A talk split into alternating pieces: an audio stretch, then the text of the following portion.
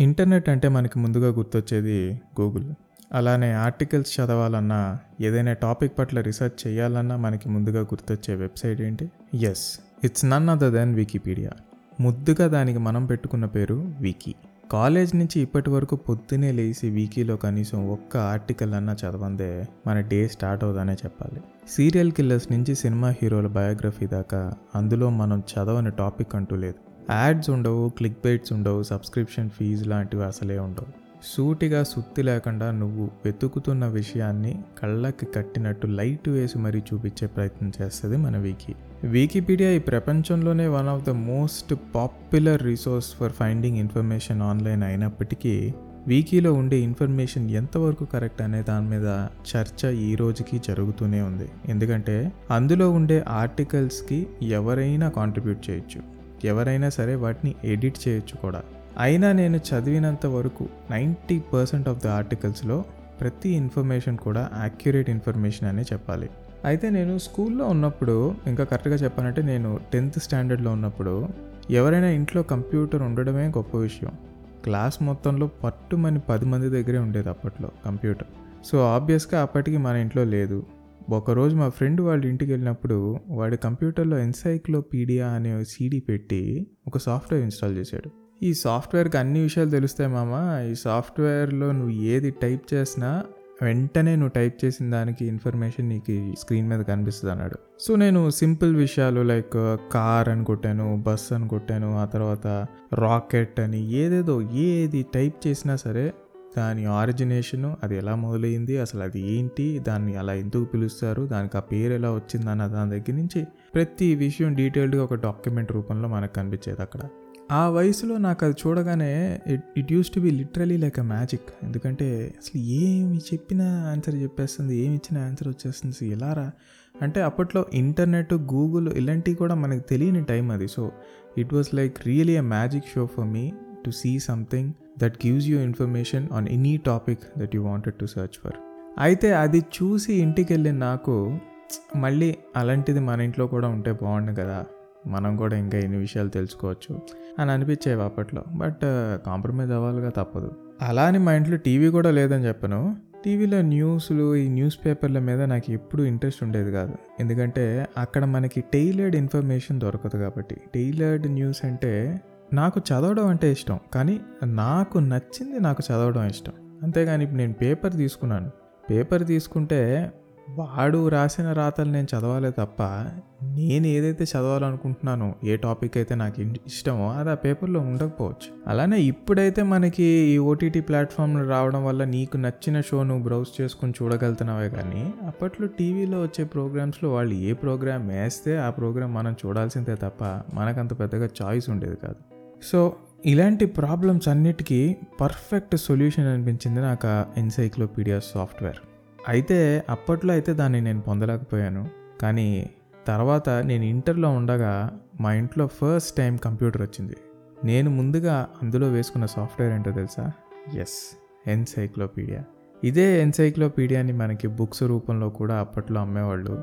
కానీ అంత పెద్ద బుక్లో మనకు కావాల్సిన టాపిక్ వెతుక్కునేసరికే మనకి సగం నీరసం వస్తుంది ఆ తర్వాత నిద్ర వస్తుంది. కాబట్టి సాఫ్ట్వేర్లో సెర్చ్ చెయ్యొచ్చు అన్న ఆ థాట్ చాలా నచ్చింది నాకు అప్పట్లో.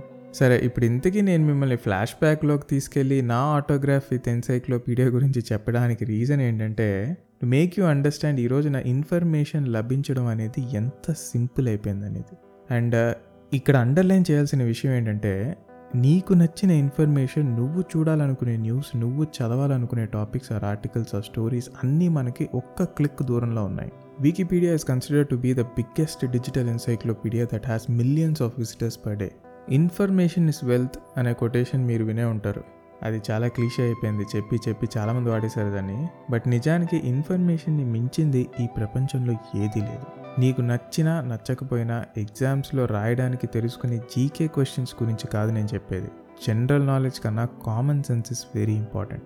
నేను చెప్పేది నీకు నచ్చిన టాపిక్స్ మీద ఆర్టికల్స్ని చదవమని. Reading is a very good habit. So habit అని ఎందుకంటున్నా అంటే మనిషి అలవాట్లకి బానిస. మనం ఏ పని అయితే పదే పదే చేస్తూ ఉంటామో మన బ్రెయిన్ ఆటోమేటిక్గా పనికి ట్యూన్ అయిపోతుంది. సో పొద్దున లేవగానే ఎందుకు పనిచేయని న్యూస్ పేపర్ పట్టుకునే బదులు నీకు నచ్చి నువ్వు చదవాలనుకున్న టాపిక్స్ ఏమైనా ఉంటాయి కదా ఆ టాపిక్ చదువుతూ నీ డే స్టార్ట్ చేసి చూడు. లేదా పడుకునే ముందు స్పెషల్లీ పడుకునే ముందు నీ మైండ్లో ఆ మూమెంట్లో ఏ థాట్ అయితే రన్ అవుతుందో ఆ థాట్కి రిలేట్ అయ్యే ఆర్టికల్ ఒకటి ఏదైనా ఇంటర్నెట్లో వికీపీడియాలోనే అవసరం లేదు. ఇంటర్నెట్లో ఏదో ఒక ఆర్టికల్ ఓపెన్ చేసి చదవడానికి ప్రయత్నించు. అది ఏ టాపిక్ మీదైనా కావచ్చు. Fitness magic movie making crime stories biographies gaming sports cooking etcetera etcetera అని కొన్ని వందల టాపిక్ మధ్యన నీకు నచ్చిన టాపిక్ సెర్చ్ చేసి హ్యాపీగా చదువుకోవచ్చు. నాకు చదవడం అలవాటు లేదన్న ప్రతి ఒక్కడికి నేను చెప్పాల్సింది ఒకటే. ఒక్కసారి నా కోసం నీకు నచ్చింది చదివే ప్రయత్నం చేసి చూడు.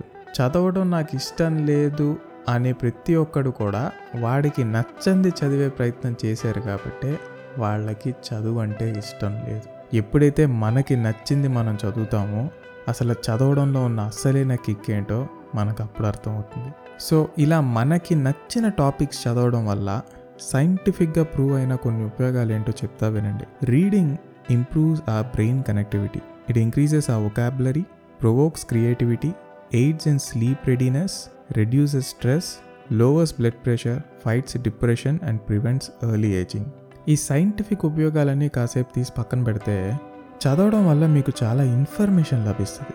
మీరు ఏ టాపిక్ చూస్ చేసుకుని చదివినా సరే ఖచ్చితంగా అందులో మీకు తెలియని ఏదో ఒక కొత్త విషయమో కొత్త పదమో ఒక కొత్త అనుభూతి అయితే మీకు అది ఇచ్చే వెళ్తుంది. ఆ ఇన్ఫర్మేషన్ మీకు తెలియకుండానే మీకు చాలా మేలు చేస్తుంది. ఇంతకుముందు మీరు వెళ్ళని చోటుకి వెళ్ళేలా చేస్తుంది ఆ ఇన్ఫర్మేషన్. సో ఇక నుండి మనం పడుకునే ముందు మనకి నచ్చిన టాపిక్ మీద ఒక ఆర్టికల్ ఖచ్చితంగా చదివి పడుకునే ప్రయత్నం చేద్దాం. మరో ఎపిసోడ్లో నాకు నా లైఫ్లో ఎంతో నచ్చిన నేను ఎన్నిసార్లు చెప్పినా తక్కువే అవుతుంది.